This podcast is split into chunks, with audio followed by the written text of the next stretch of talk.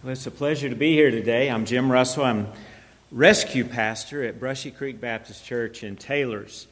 And what that means is if it has to do with missions or with counseling or celebrate recovery, those are areas that I work with. And I've so much enjoyed getting to know Matt uh, as missions pastor. I've gotten to know him through that.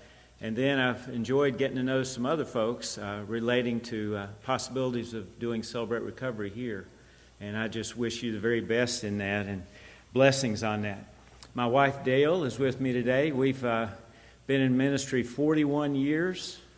It's hard to believe since we're in our late 30s, but uh, we have. And we were missionaries in Japan for a long time and appreciated your prayers for missions and for missionaries. I want you to look with me, if you will, in Lamentations chapter 1, and I'm going to give a bit of a, an introduction to that.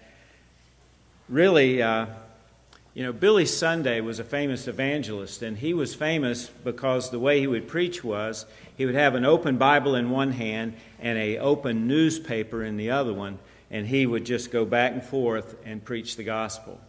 You can do that with the book of Lamentations because it's a book about the trouble that we get in because of our rebellion against God. And as I think about that, we go back, we don't know who the author of Lamentations is. It could be Jeremiah, we're not certain. But we know that whoever the author was, that he was a eyewitness of Babylon's destruction of Jerusalem that took place in 587 BC and uh, he is the only one that wrote a book of the Bible that uh, actually experienced what it meant to experience the judgment of God in the day of the Lord. The only one to ever do that. A theme of the book of Lamentations might be hope amid sorrow. Hope amid sorrow. Lamentations is a, a piece of work, it's a piece of art, uh, the way it's put together. It has uh, five interconnected poems. Each chapter or poem is based on an acrostic incorporating the 22 letters of the Hebrew alphabet. It was likely written to be prayed and sung in worship, just like what we've done this morning. Brilliantly written. And Lamentations echoes the theology that you see from Leviticus all the way through Jeremiah. Now, Lamentations picks up, obviously, it's about lamenting, right? It's, it's lamenting over what has come because of the rebellion of God's people. And the background of that can maybe best be explained by looking at the book of Jeremiah. And I want to kind of refer to that as we prepare to look at Lamentations 1. Here's some theology that you see in the book of Lamentations and as you see in the book of Jeremiah First of all, God blesses his people, right? He blesses his people. Jeremiah 2 1 to 3. I remember the loyalty of your youth, your love as a bride, how you followed me in the wilderness. Israel was holy to the Lord, the first fruits of his harvest. And then the second would be God's people can be unfaithful to him. And Jeremiah, he minces no words. He's very clear. In Jeremiah 2 5 to 8, he says, what fault did your fathers find in me that they went so far from me and followed worthless idols? They became worthless themselves. They stopped asking, Where is the Lord? In other words, they quit praying, right? I appreciated the confession prayer this morning that we need to be more people of prayer, right? That was the problem then. They quit saying, Where's the Lord? The priests quit asking, Where's the Lord? The experts in the law no longer knew me, and the prophets prophesied by Baal and followed useless idols. Jeremiah 6 13, 14. From prophet to priest, everyone deals falsely. They have treated my people's brokenness superficially, claiming peace, peace when there's no peace. They're ashamed when they acted, were they ashamed when they acted so detestably? They weren't at all ashamed. They can no longer feel humiliation. They lost their blush, right? Jeremiah 2:13 For my people have committed a double evil. They have abandoned me, the fountain of living water, and have dug cisterns for themselves, cracked cisterns that cannot hold water. Now that was the unfaithfulness of God's people. And the result of that was that God chastises his people when they're unfaithful.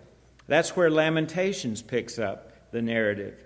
Jerusalem and the temple are in shambles, and many of their people have been taken off to Babylon. We see that in Jeremiah 52. In Jeremiah 2:19 he says, "Your own evil will discipline you. Recognize how evil and bitter it is for you to abandon the Lord your God and have no fear of me." And then another theological truth is that as God chastises his people, then God's people must repent. Jeremiah 3 13 and 14. Return, unfaithful Israel. I will not look on you with anger forever, for I am unfailing in my love. I will not be angry forever, only acknowledge your guilt. And then the last part of that theological progression would be this God will then again bless his people if they will repent. Jeremiah 3 13 to 18, 14 to 18. Return, you faithless, faithless children, and I will take you to Zion. I will give your shepherds, give you shepherds who are loyal to me, and they will shepherd you and will with knowledge and skill. At that time Jerusalem will be called the Lord's throne, and all nations will be gathered to it in the name of the Lord in Jerusalem. So he's speaking of the end of the Babylonian captivity, and he's speaking of a time when they would return to Jerusalem. That was the near future, but it's also, in, he's alluding to the far future, a time, the distant future, when there would be a new heaven and a new earth, and the, that the saved in heaven would be part of the new Jerusalem. That he's referring to also. Now, that's kind of a long introduction to Lamentations. But I want to just raise four questions as we think about Lamentations this morning. One is, why should we be sorrowful? Lamentations is talking about the Babylonian captivity and, and God's chastising of his people. What's that got to do with us in 2019 in Greenville, South Carolina, right? One of the hot button theological issues today is replacement theology. Have you all ever talked about that in church? Repa- replacement theology? And the idea of replacement theology is that the church has replaced Israel. So it's real simple. You read the Old Testament, everywhere he talks about Israel, you just say the church and you apply it, right? Now, it's not so simple. The church is a part of the true Israel because there's only one group that's connected by the cross. Whether you are a Jew or a Gentile, if you're in Christ, in other words, if you're trusting in Jesus Christ as your Lord and Savior, then you're the seed of Abraham and the heir according to the promise. Romans 2:29 says, "A person is a Jew or a true Jew who is one inwardly, and circumcision is of the heart by the spirit, not by the letter." And we know that today that there are messianic Jews who put their faith in Jesus Christ as their Lord and Savior. Uh, we used to call them completed Jews, but I had a messianic Jew say to me they didn't like that term. So a messianic Jew. It's a Jew that believes in Jesus and is trusted in him. And there are congregations of messianic Jews. Well, they're Christians, right? So they're in Christ. We're Christians. We're in Christ. All who are in Christ are the true Jews, according to the Bible. And one day in the future, in Revelation 7, it says that there will be a real turning of the Jewish people to Christ. And there will be many, many, many more than you can count that will be in heaven that will turn to Christ in the days to come. So, why should we be sorrowful? Because we're just like they were. Many times we're just like they were. I want you to look at Lamentations chapter 1, and let's look at the first four verses. Again, Jerusalem is in shambles. The temple is in shambles. Many of the people have been taken off to Babylon. And this is how the writer laments. He says, How she sits alone, the city once crowded with people. She who was great among the nations has become like a widow. The princess among the provinces has been put to forced labor. She weeps bitterly during the night with tears on her cheeks. There's no one to offer her comfort, not one from all her lovers. All her friends have betrayed her, they have become her enemies. Judah has gone into exile following affliction and harsh slavery. She lives among the nations, but finds no place to rest. All her pursuers have overtaken her in narrow places. The roads to Zion mourn, for no one comes to the appointed festivals. All her gates are deserted, her priests groan, her young women grieve, and she herself is bitter. Now, this is a picture of fallen Judah, fallen Jerusalem, after God has allowed the Babylonians to come and take them captive.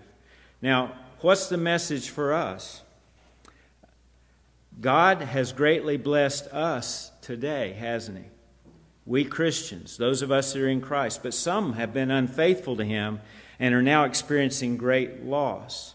That's the application of Lamentations chapter 1 for today. I was in uh, Riga, Latvia, years ago on a mission trip, and we had a free afternoon. And I went to this, uh, there was this huge building in the center of the city, Riga, Latvia. It was a Lutheran church building.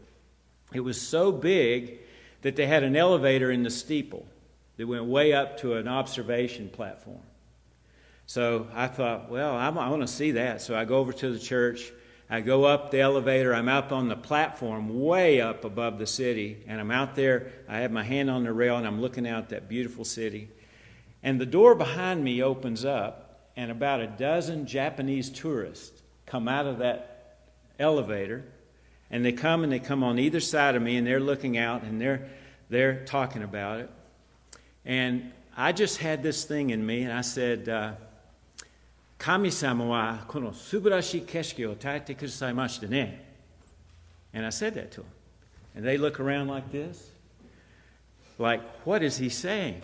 I said, Didn't you know that all Latvians speak Japanese? Well, uh, we were missionaries in Japan, right? I did fess up. But it reminded me as I was there, and I went back down, and as I was looking around that incredibly huge building, I was reminded there were only 30 people that were members of that church any longer. And it told me, it reminded me that they say that Western Europe or Europe now is post Christian. Now, why do they say that? It's because the church has been unfaithful to God, and God will allow us to be unfaithful, and He'll allow us to experience the results of that. It's not just in Europe, though, is it? Also, I, I noticed in the UK, we were in uh, England on a mission trip last year, and uh, I had a missionary in Birmingham, England, say to me, Did you know that every week, on an average in England, in the UK, he said, on an average every week, seven Anglican churches close their doors for the last time? And every week, on an average in the UK, six new churches are birthed and begin every week on an average. So, what it said to me was if God's people are unfaithful, God will allow them to be unfaithful and experience what that's going to bring.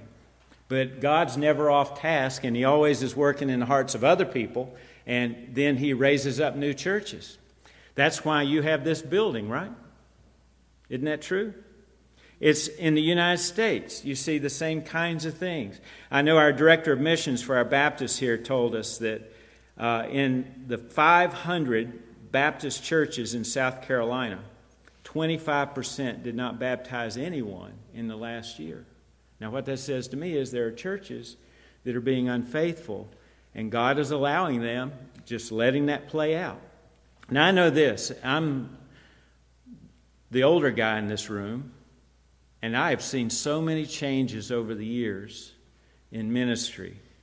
Uh, I've noticed that uh, in Christendom in the United States in the last 40 years or so, so much has changed. There are forces from without and there are forces within, and too many of our churches are becoming like the churches in Europe. Too many of our churches are beginning to experience the thing that Lamentations is lamenting, right? Today, in our country, it seems like every moral and ethical and spiritual influence on our lives apart from the Word of God is opposed to the Word of God. Would you agree with that? Just watch a sitcom, watch a commercial, and you're going to see an agenda, and that agenda is opposed to what the Word of God says. We live in a nation now of civil rights for moral wrongs. And we have a new language, by the way. The new language uh, communicates this. It used to be that we called a sin adultery, now it's an affair. I would say probably the most hot button issue is homosexuality. Now it's called gender identity. And we have to be careful about that because in churches there can be three different views of that. One view is that we just want to throw rocks at people and tell them they're condemned. Another view is that we need to affirm people in being who they believe they are. There's another view. And the third view is to speak the truth in love, to speak what God's word says about something and do it in love. But we are living in a day where we are going to experience, it may not be the Babylons dragging us off to somewhere else, but it's going to be a great, great problem today. In San Francisco, I read this morning on my iPhone that the first Chick fil A in the UK that just opened back in the summer, I think it was, is going to have to close in six months due to the severe protests by the LGBTQ community there. And Dan Cathy, who is now the head of Chick fil A Company, said, it breaks his heart because we're inviting God's judgment upon our country, on our churches, because of our rebellion against Him. We're living in a day now where speaking the truth in love is now considered a hate crime, where sin is now called a mistake, where biblical conviction is now bigoted intolerance, where evangelism is now conversion therapy and viewed in a very negative way where agnosticism used to mean I'm not sure about things, it now means you can't know. I read this week that the San Francisco Board of Supervisors came out with a new language guideline for their city. And this is their guideline. These terms will be changed. These terms will not be used any longer. Convicted felon, offender, convict, addict, juvenile delinquent None of these terms will any longer be allowed to be used by government officials in San Francisco. Now, the term that will replace all those is a justice involved person. A justice involved person. The word criminal will no longer be used by officials in San Francisco. The word that will replace the word criminal is returning resident.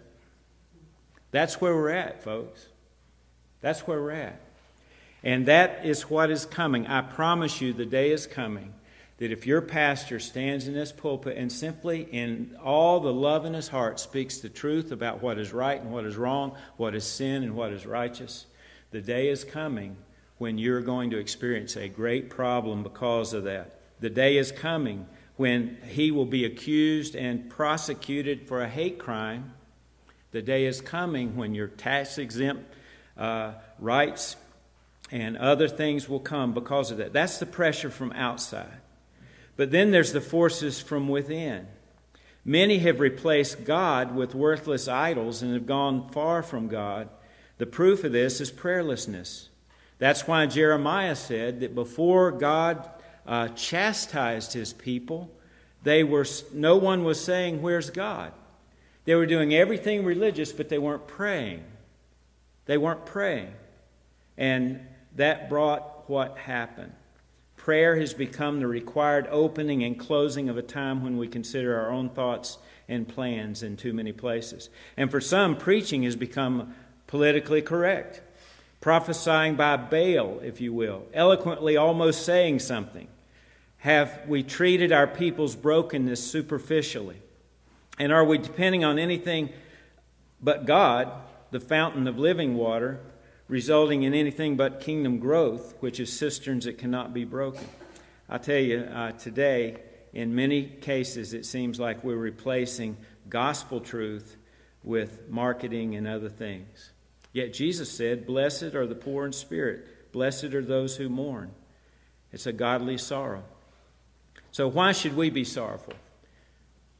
Because we're following Europe and we're becoming what they call post Christian, and there are churches that are dying.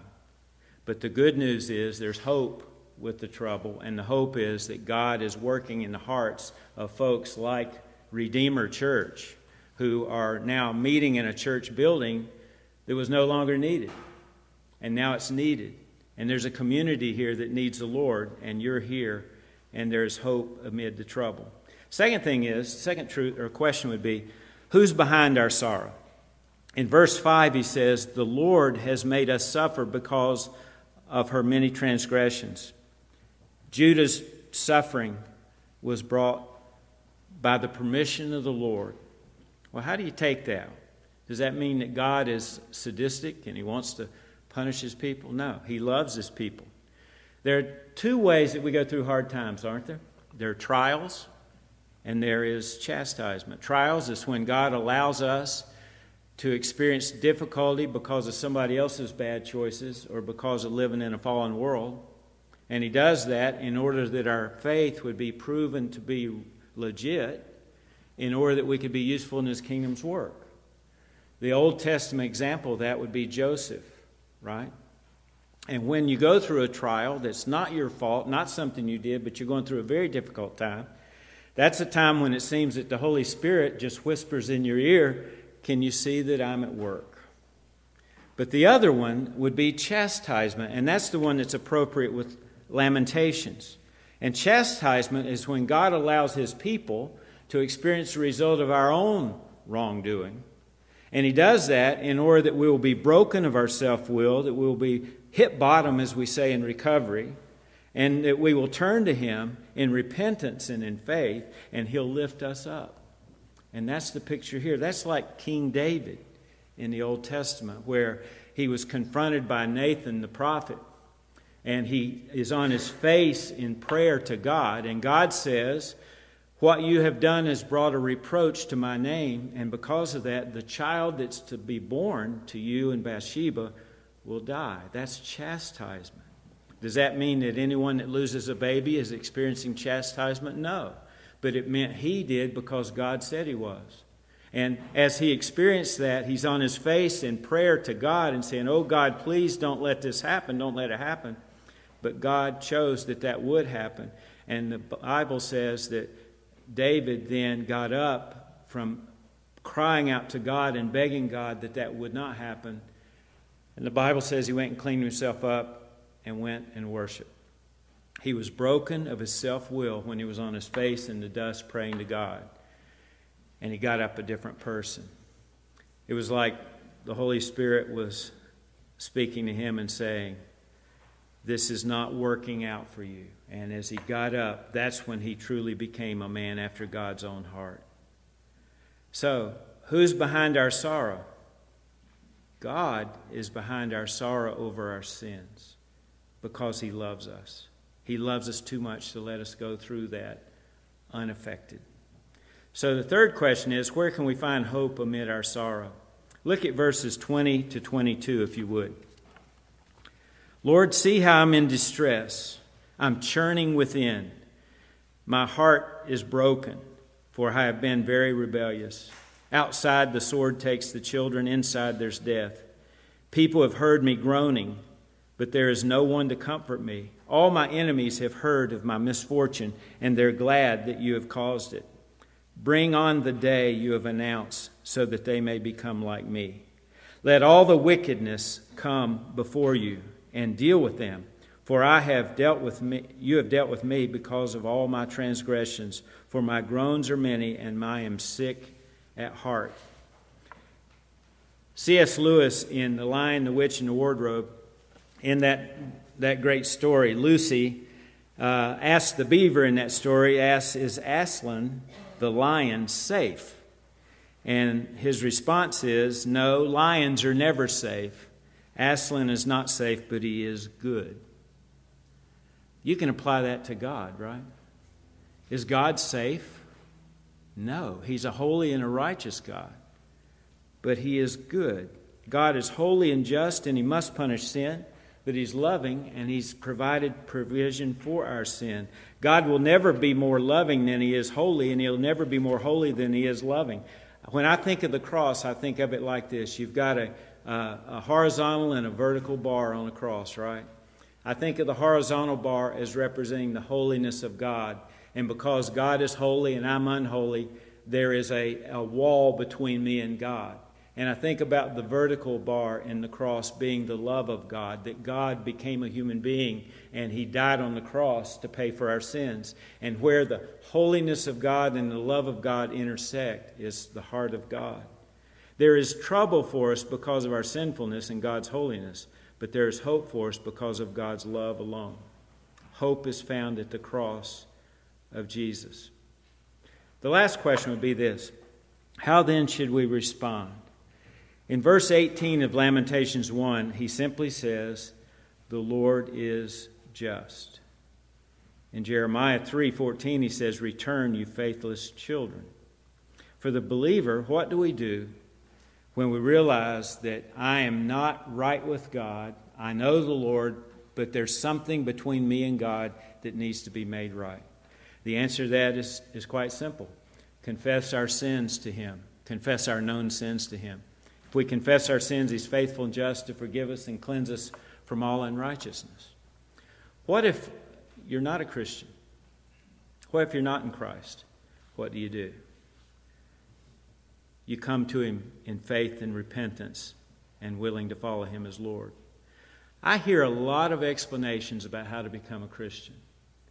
And a lot of times we'll use a verse that is maybe taken out of full context. Some people say all you have to do to become a Christian is to believe in Jesus. The Bible says, He that believes has eternal life. John 6 47. That's true, isn't it? But it's not all that's true about it. Some people say you've got to repent. Repent therefore and be converted that your sins may be blotted out. Acts 3:19. That's true. You must repent to be saved. But repentance is not all that's required to be saved, right? And some people say you've got to follow, be willing to follow Jesus as Lord to be saved. Jesus said in, in Luke 9:23, "If anyone comes after me, let him deny himself and take up his cross daily and follow me." That is true, isn't it? But that's not all that's true about it. So, how do you put them together? A while back, I went through the book of Acts and in a fresh reading, and I just circled everywhere I could find the word repent or repentance, and everywhere I could find the word believe or faith, and everywhere I could find the word Lord or lordship.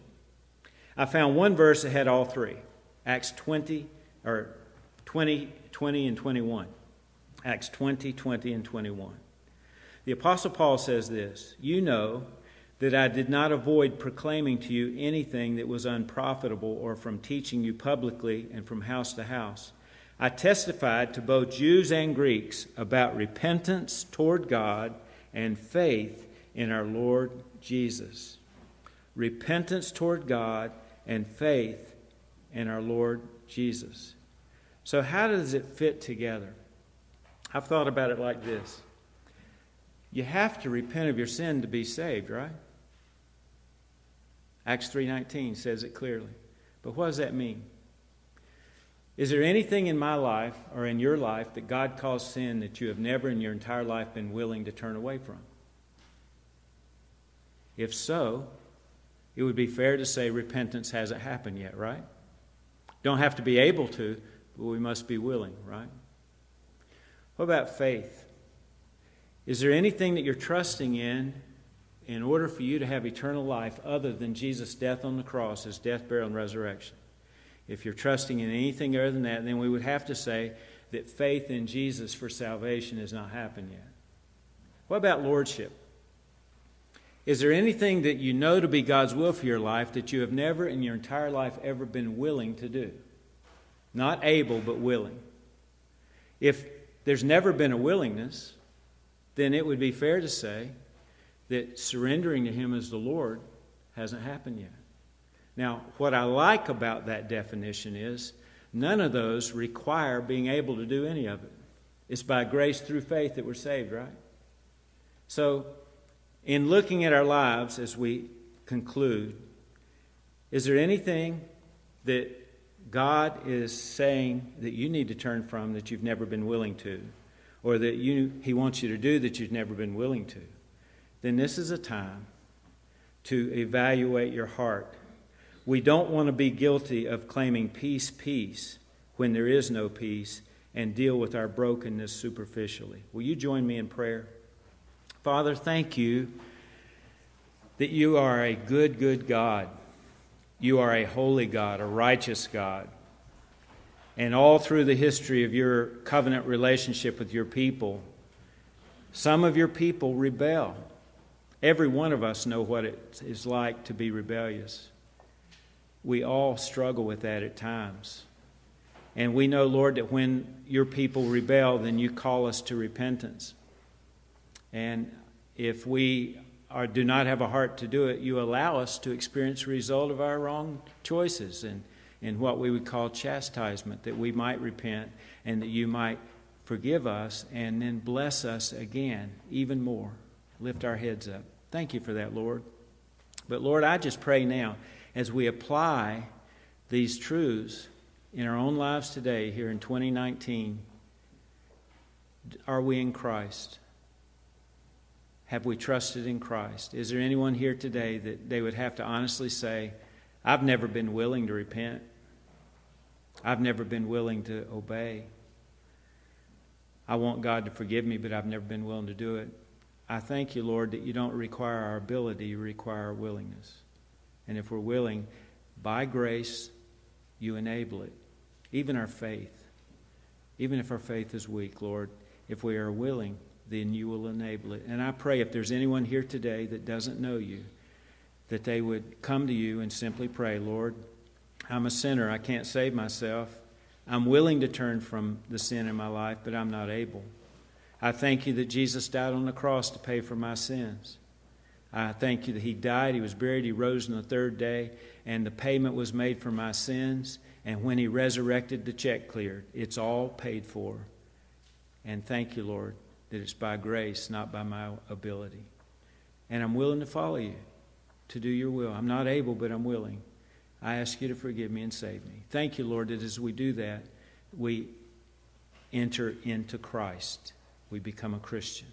And maybe there are others here today, Lord, as Christians, that there's something that you call sin in their life, and they need to let go of that and confess it to you. And thank you, Lord, that you will renew their harmony with you because their relationship was never shaken.